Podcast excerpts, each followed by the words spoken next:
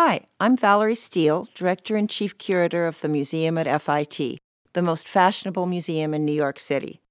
Welcome to our Fashion Culture podcast series featuring lectures and conversations about fashion. If you like what you hear, please share your thoughts on social media using the hashtag fashion culture. Thank you so much. Um, Paris Fashion has always been one of my favorite books. It was my second book that I wrote, and it came out first in 1988, and then a second edition, slightly updated, in 1998. And then a few years ago, my publisher asked if I'd like to do a new version with three times as many pictures, all in color. And although I can't imagine wanting to redo any of my other books, this one I loved working on so much. If nothing else, it's been a fabulous excuse to keep going back to Paris and doing research. So I said yes. However, it ended up taking me longer than I thought uh, because I didn't want to just add to the last chapter and do a new intro. I went through the entire book and basically rewrote about a third of it, adding some of the new information that's been found over the years.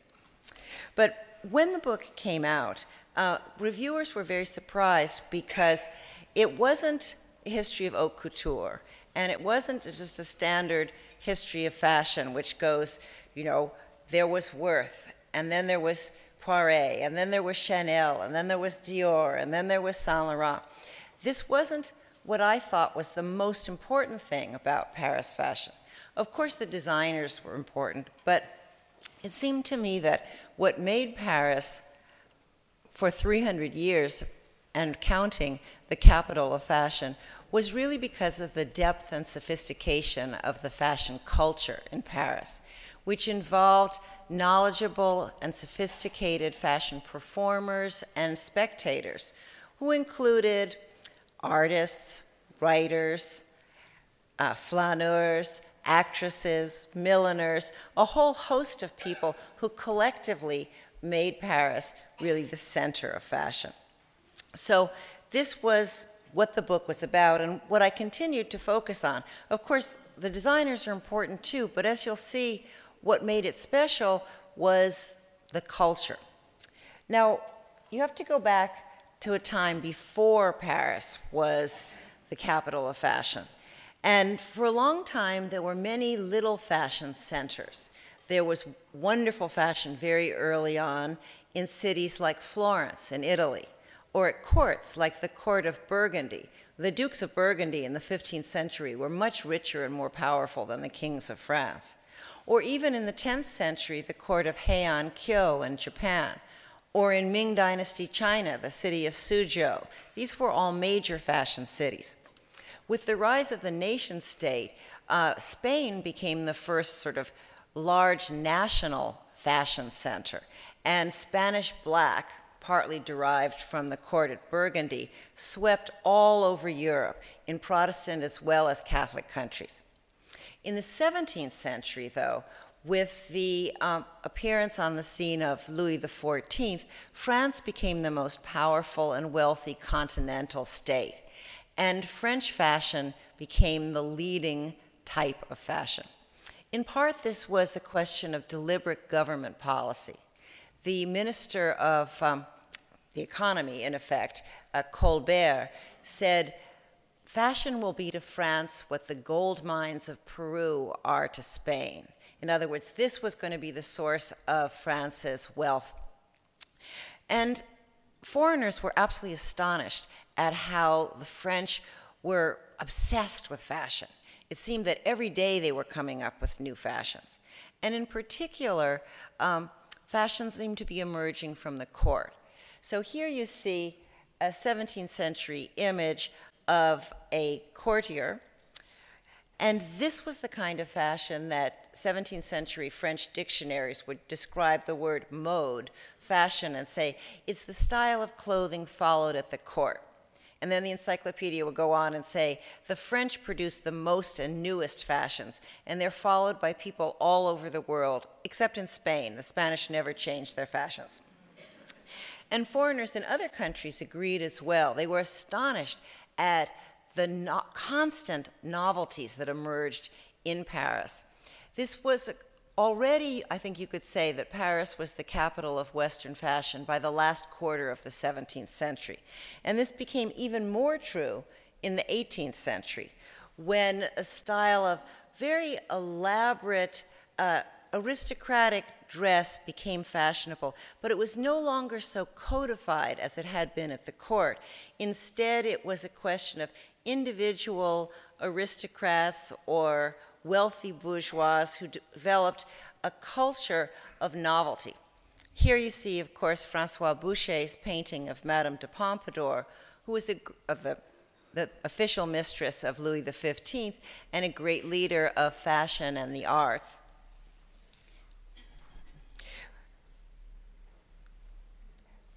But equally important was the rise of a real fashion industry based in Paris.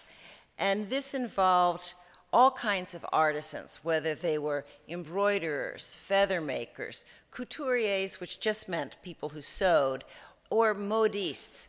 And here you see a little modiste, which is someone who went around selling the trimmings that went on dresses or on hairstyles or hats. It didn't yet mean milliner the way, uh, hat maker the way it does now. And because the dresses stayed with the same silhouette for a relatively long period and were very expensive to produce, the way you made them new was by adding new trimmings. The most famous of these modistes would be Rose Bertin, who was known as the Minister of Fashion for Marie Antoinette. And she, of course, didn't go around kneeling on the, her customers' floors like this little gal. Instead, except for Marie Antoinette, whom she visited at the palace, all of her customers came to her. And she was apparently already very bossy and very proud and always boasting about the new styles that she developed for the queen. Uh, another aristocrat said you sometimes had to kind of slap her down or her insolence would get too great because she was already so full of herself as a leader of fashion. The fashion media also were developing. And although there were some early attempts at doing fashion magazines, and of course, as you saw before, fashion prints, for a long time, the most popular method of disseminating new Paris fashions was through these little fashion dolls, the famous Poupées de la Rue Saint Honoré. And here you see a dress for one of these fashion dolls.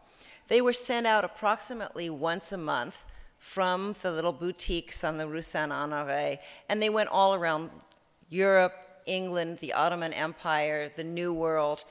And this was the way you got information. Some of them were doll sized, but actually, a couple of years ago in Paris, I saw a life sized fashion doll, which was extraordinary in a private collection wearing a court gown. Then you did have also, of course, the fashion press, which developed. And I bought these two prints early on uh, in my collecting career.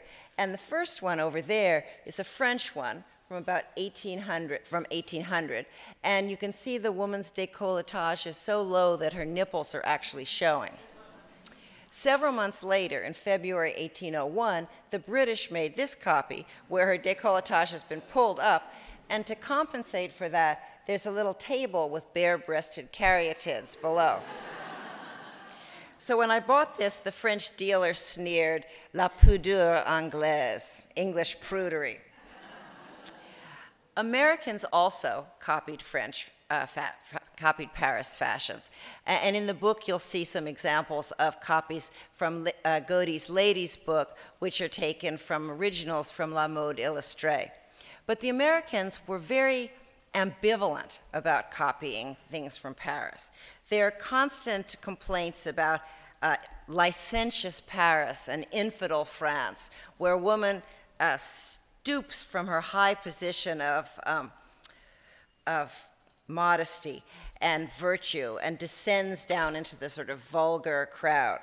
And they complained that how could the daughters of Puritan ancestors wear clothes created by the courtesan class in the wicked city of Paris? So this ambivalence existed there. Paris was the desirable source of all new fashions. On the other hand, there was something that seemed at the very least, undemocratic or immoral or excessive or Catholic about all these fashions.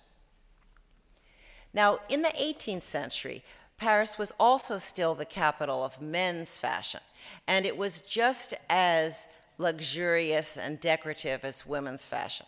There was nothing effeminate about a man wearing a pink silk or velvet suit with fine lace and embroidery of flowers. That simply signified that it was aristocratic. However, already in England, by the 1860s, a new style of dress was emerging, not just among the urban bourgeoisie, but also among arist- English aristocrats. So here you see this wonderful uh, painting of Sir Brooke Boothby, who is a natural man lying in his beautifully tailored a grayish brown wool suit, lying on the ground, uh, holding a copy of Rousseau, so you can see that he's a natural man. Uh, but he's also happens to be the eldest son of a baronet. And so this new type of uh, fashion for upper class men began to appear in England by the 1760s and also spread to France. Many French aristocrats quickly became uh, Anglophiles when it came to this sort of clothing, and they too started wearing English style dress. So sometimes French writers would remonstrate and say, Go back to your silks and your embroideries. Carry your hat under your arm and not on your head. Remember to do it the way it's done in Paris. But this was the trend of the future.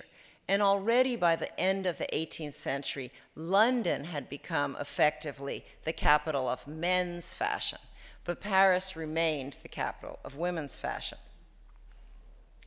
Even before the revolution, new styles were emerging that were less formal than the kind of elaborate dresses worn over panniers and stays that you saw in the portrait of, say, Madame de Pompadour.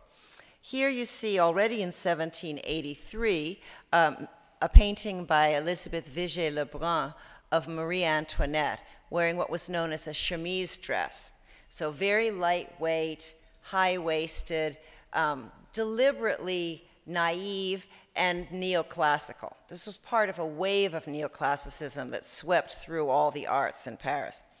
Unfortunately, this painting was very badly received when it was shown in public. People said the queen was showing herself virtually in her underwear, and it was quickly taken down and replaced by another portrait of the queen wearing a formal court gown with hoops and a tight stays and showing her with two of her children. Liberty of dress was officially proclaimed during the French Revolution. And although Daniel Roche is correct in saying that the revolution did not revolutionize fashion, nevertheless, dress was a very significant element in political discourse. And a few components of revolutionary dress did permanently transform fashion. Here you see Count Mirabeau in 1791 giving a speech in front of the National Assembly. Um, and he's wearing the clothing, the official clothing of the Third Estate. The First Estate, uh, not, not the aristocracy, not the ecclesiastical officials, but everybody else, the 99% of the population. And it's a dark wool suit. And although he's an aristocrat, he's wearing that to proclaim there shouldn't be these divisions between the parts of society, that everyone should be a citizen. And so this was clearly seen as a kind of highly political statement. And indeed, this would be the future of menswear, this kind of dark wool suit. Meanwhile, the working class were wearing somewhat different clothes. And here you see this is a, a portrait of an actor, the actor Chenard, playing the role of a sans-culotte, that is, a working class man. Now, the term sans-culotte means without knee breeches. And unlike aristocratic and bourgeois men who still wore knee breeches and silk stockings, some working class men wore trousers. And so you see him here wearing trousers, um, wooden sabot. Uh, he's not wearing a red liberty cap because that had already fallen out of, of favor with the revolutionary government. That was too radical. Instead, he's wearing a cockade, a blue, white, and red revolutionary nationalist cockade on his hat. So, this was the look of the more radical working class group in the revolutionary period. And it was at this point that the government passed a law in which they proclaimed that no person of one or the other sex can constrain any citizen or wife of a citizen from dressing in any particular manner, each being free to wear the clothing of, appropriate to their sex. Um, and if you tried to prevent them from doing that or force them to wear something else, you would be under pain of being considered and treated as a suspect. That is a counter revolutionary. And that was a very bad thing that could send, get you sent to jail or even to the guillotine. And that law was actually passed because some radical sans-culotte women were trying to force other women to, you know, wear cockades and so on. And the government was very much against women getting involved in politics. And so they were saying, no, no, you can't force people to wear anything they don't want.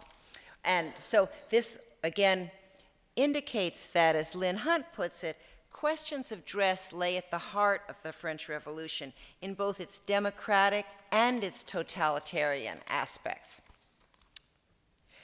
In terms of fashion history, Paris really became known, among other things, as the capital of revolution. And there were, of course, repeated revolutions after the Great Revolution of 1789.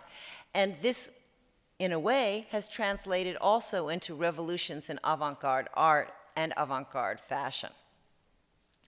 Here you see two pictures.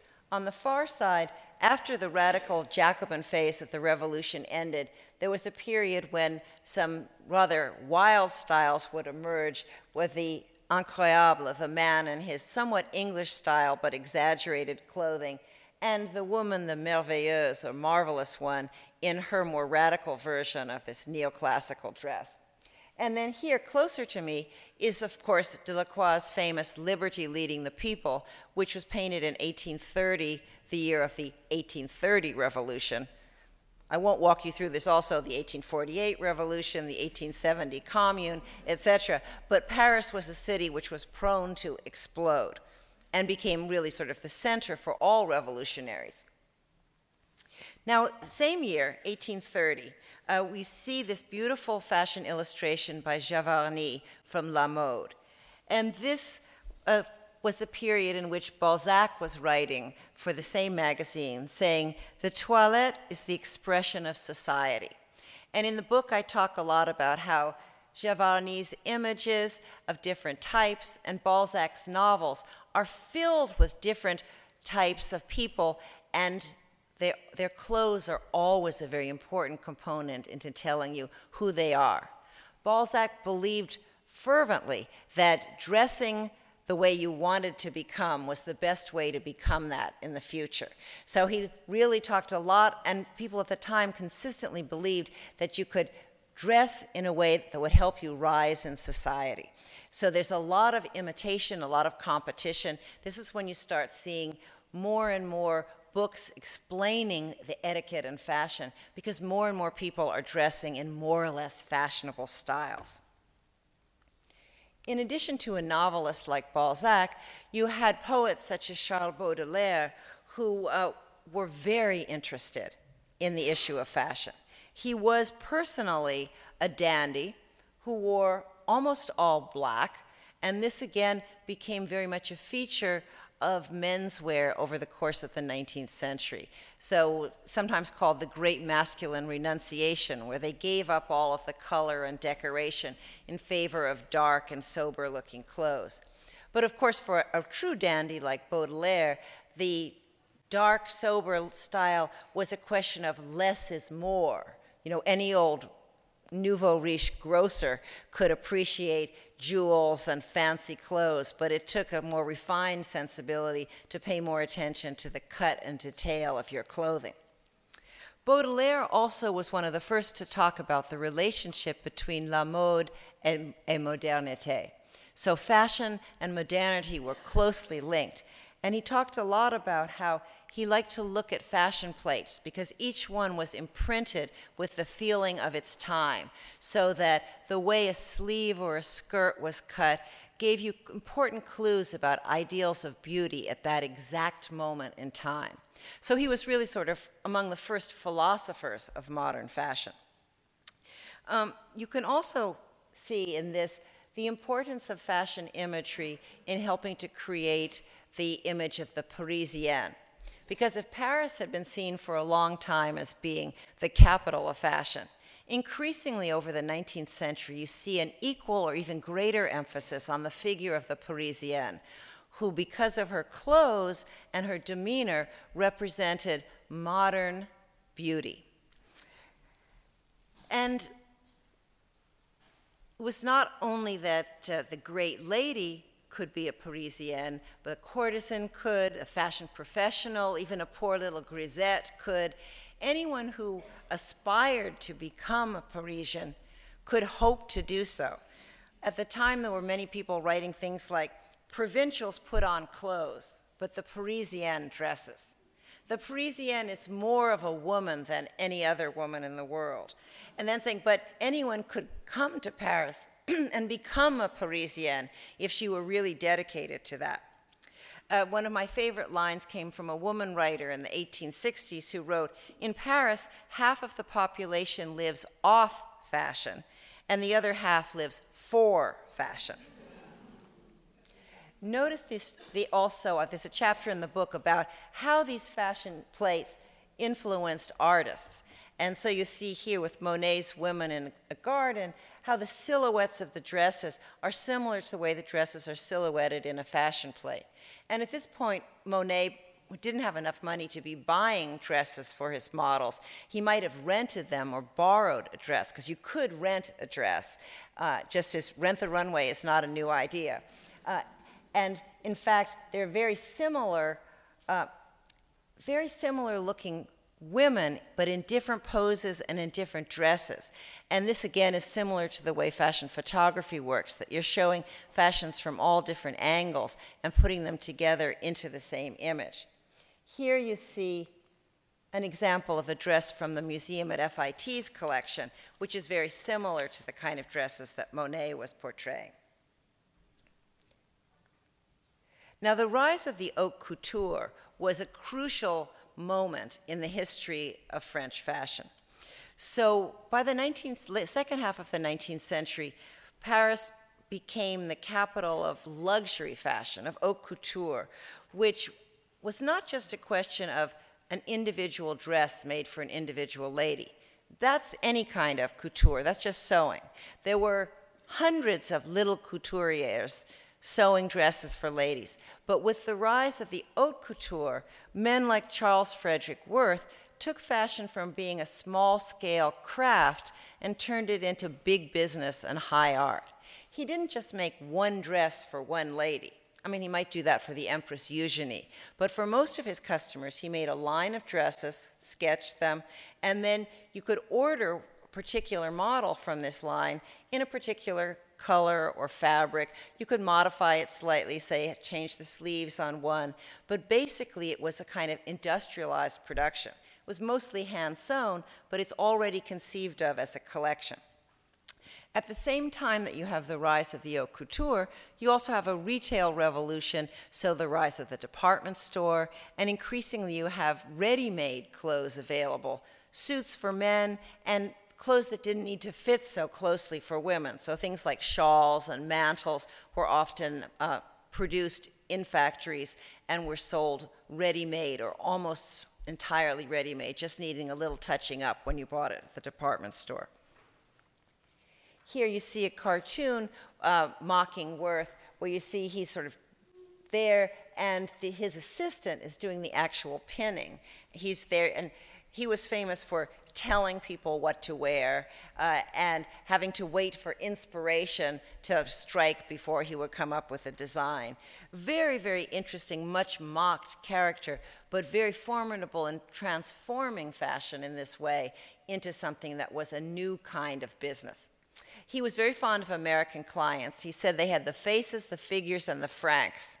And a lot of them would, even very wealthy women, sometimes their husbands or fathers in law would complain they got so many clothes from Worth, particularly if they were lucky enough to be visiting the imperial, uh, one of the imperial palaces for a long weekend, which could involve as many as 20 different changes of dress.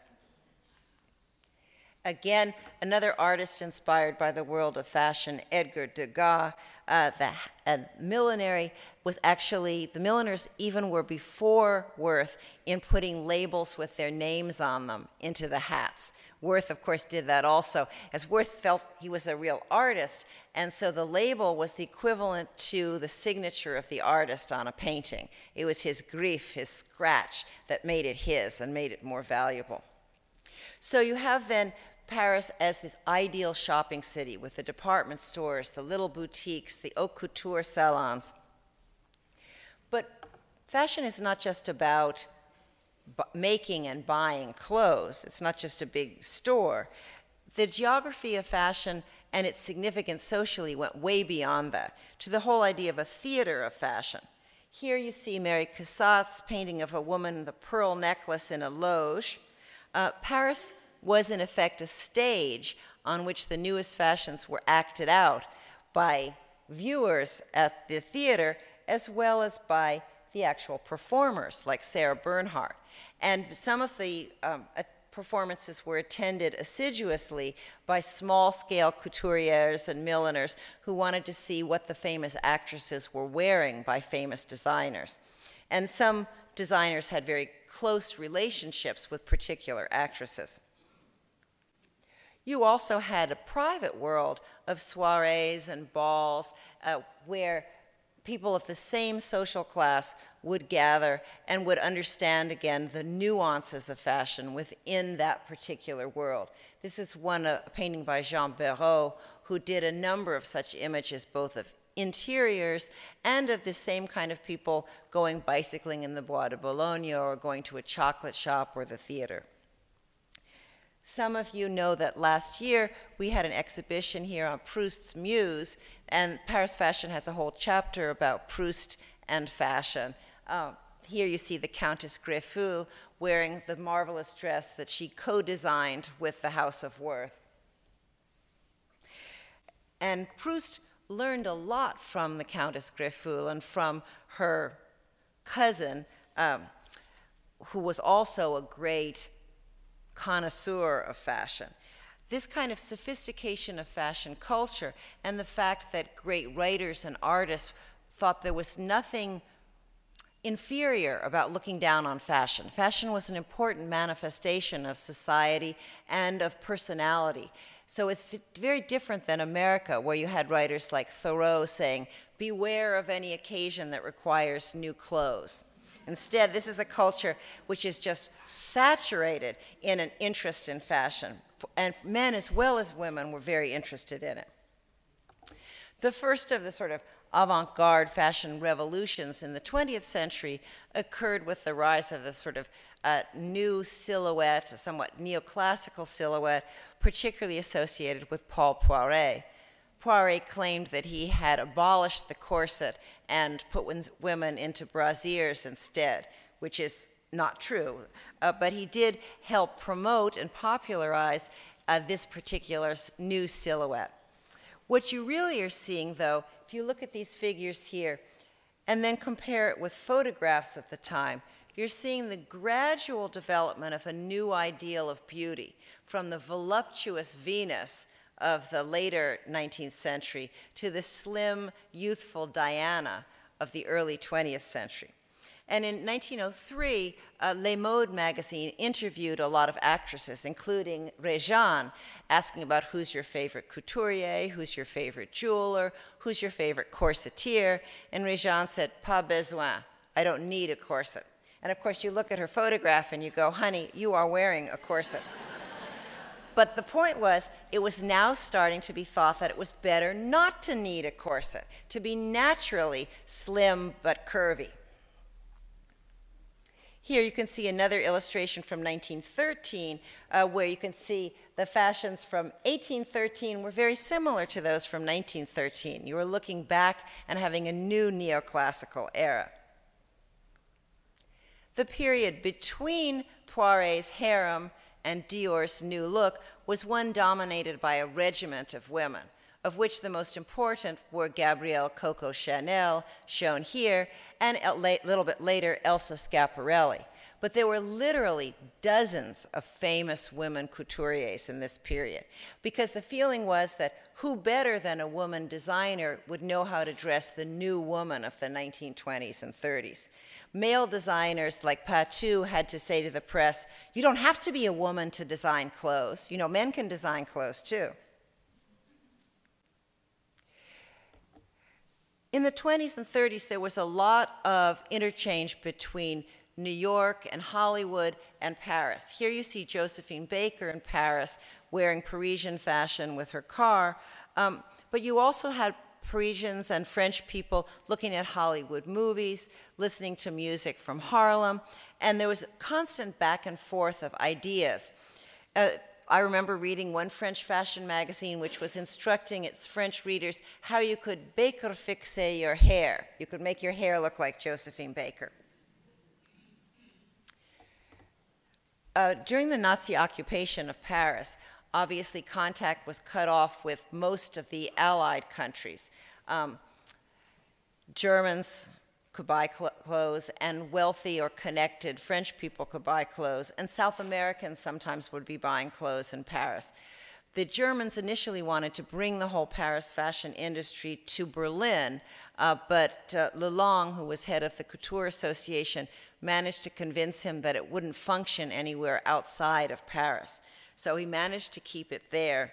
Um, however, it nearly destroyed the French fashion industry in terms of its influence, in part because people discovered in England and America that, in point of fact, between 39 and 45, they could get along without guidance from Paris, which they hadn't really attempted to do since the Napoleonic Wars when fashion designs were smuggled out anyway. After the war, with the rise of Dior and the new look, suddenly Paris made an immense push to regain its prestige and its financial position as being the capital of fashion for women. As Dior said, we came out of a period of war, of women who looked like soldiers and boxers. I dreamed of women who looked like flowers. And very rapidly, uh, within a few years, French fashion, French couture was back on its feet, and designers in other countries were once more copying Paris fashion. But underneath, the strength of the couture system was gradually being hollowed out, so that although it appeared very, very strong during that golden age of the French couture from 47 to 57, uh, in fact, things were happening elsewhere in the world that were making the couture increasingly old fashioned. Specifically, you had the rise of youth culture in London and in America in particular, which undercut the whole interest in grown up, formal, fitted, expensive clothes. Last year, we had a wonderful show about Paris fashion 57 to 68, uh, by Colleen Hill, which talked about the rise of French ready to wear and of the youthquake designers in Paris. People like Emmanuelle Khanh, shown, who's shown here, who said, Haute couture is dead. And these younger designers, often women, were promoting the idea of youthful styles for a young market. The couture fought back, creating their own versions of mini dresses. Andre Courrèges, for example, said, I'm the man who invented the mini skirt. Mary Quant only popularized it. And Mary Quant said, Well, that's not how I remember it. But anyway, it was the girls in the street who invented the mini skirt. It wasn't a fashion designer. And here you see Yves Saint Laurent. Uh, this is 1967 with a very radical trouser suit. And then, of course, a year later, it was May 1968, and Youthquake and sort of uh, semi revolutionary uh, fashion came to Paris in a great burst. Meanwhile, in America, the ready to wear industry kept chugging along. Um, and although much of it was indebted to copies of Paris styles, there were also radical new sportswear looks and new, sort of much more casual looking styles. In 1973, the famous battle at Versailles took place when five American designers were shown uh, versus five French designers. And designs by Stephen Burrows and Halston seemed younger and fresher, or at least the models, many of them African American, made the clothes seem so much younger and fresher than the more formal and fitted Parisian couture. So you were having new things coming out of New York, new things coming out of London. You were also having new things from the 50s on coming out of Italy, uh, all kinds of boutique fashions coming out of Florence, and then that, that fought, Florence fought with Rome, which had the alta moda, the couture, and then eventually by the 70s, Milan took over, and you had designers like Versace and Armani uh, and Missoni who were showing clothes in Milan that were easygoing, kind of easy chic clothes. Uh, Pierre Bergé once said to the American journalist uh, Jay Cocks, What have the Italians ever invented except spaghetti? And this was kind of, and, and Jay Cocks wrote the article and he said, Well, hmm, how about a kind of easy elegance in clothes like Armani that seems to be very different from the stiff, formal French fashions? However, by the 80s, French fashion was booming again. Here you see Christian Lacroix, who in 87 was the first major couture house to open in years, from having had hundreds of couture houses in the 50s that had dropped in number, and, and essentially the couture became like a trailer for the film, which was really um, makeup and perfume. So it was kind of an, an expense, like an advertising expense. Nevertheless, the fashion was really fashionable in the 1980s. If you're old enough, you might remember that at all levels. And this is when the French started really having um, a fashion museum at the Louvre, and they started all kinds of more modern fashion schools, and they started showing fashion shows at the Louvre and really emphasizing fashion as a part of the patrimony of France. In the early 90s, things went into a bit of a downer, and the press, even in France, started saying that, you know, was the couture dead? And the Americans were quite open, saying the couture is an absolutely defunct thing. And then suddenly in 97, you had John Galliano going to um, Christian Dior, and the couture suddenly became super exciting again. You also had other foreigners, such as Alexander McQueen, here also Givenchy, 1997. And this, in a way, shows how Paris has been able to co opt the best to, uh, talent from other fashion cities. In the 80s, you'd seen the rise of Tokyo as an exciting fashion city, but all the best designers like Rei Kawakubo ended up showing in Paris. So instead of Tokyo really challenging Paris, it just fed the best of its talent there. Nowadays, of course, you've got fashion cities all over the world Milan, New York, London, Tokyo, now Shanghai, the Paris of the East, and even, even more, you know, sort of from, uh, from Moscow to Mumbai, everywhere you have fashion weeks and fashion shows. But it's still, Paris seems to be attracting some of the most avant garde of the designers, like Iris van Herpen. So, fashion is not just, of course, a material production of fashionable clothes, it's also a symbolic production, an idea, a series of images. It's something which is exciting and new. Didier Grumbach, uh, who's been working in Paris fashion since the 1950s, wrote Par- he said, he said in, in 2015 Paris has changed. The system has changed. Everything has been transformed. For the system to function, the participants have to be international.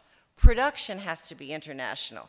It's clear that we are no longer, we no longer can or should be 100% French anymore. So things have changed a lot. Fashion is a global phenomenon, and yet if Paris is not the capital of fashion, it is still, I think, very much first among equals in the fashion cities of the world. Thank you very much.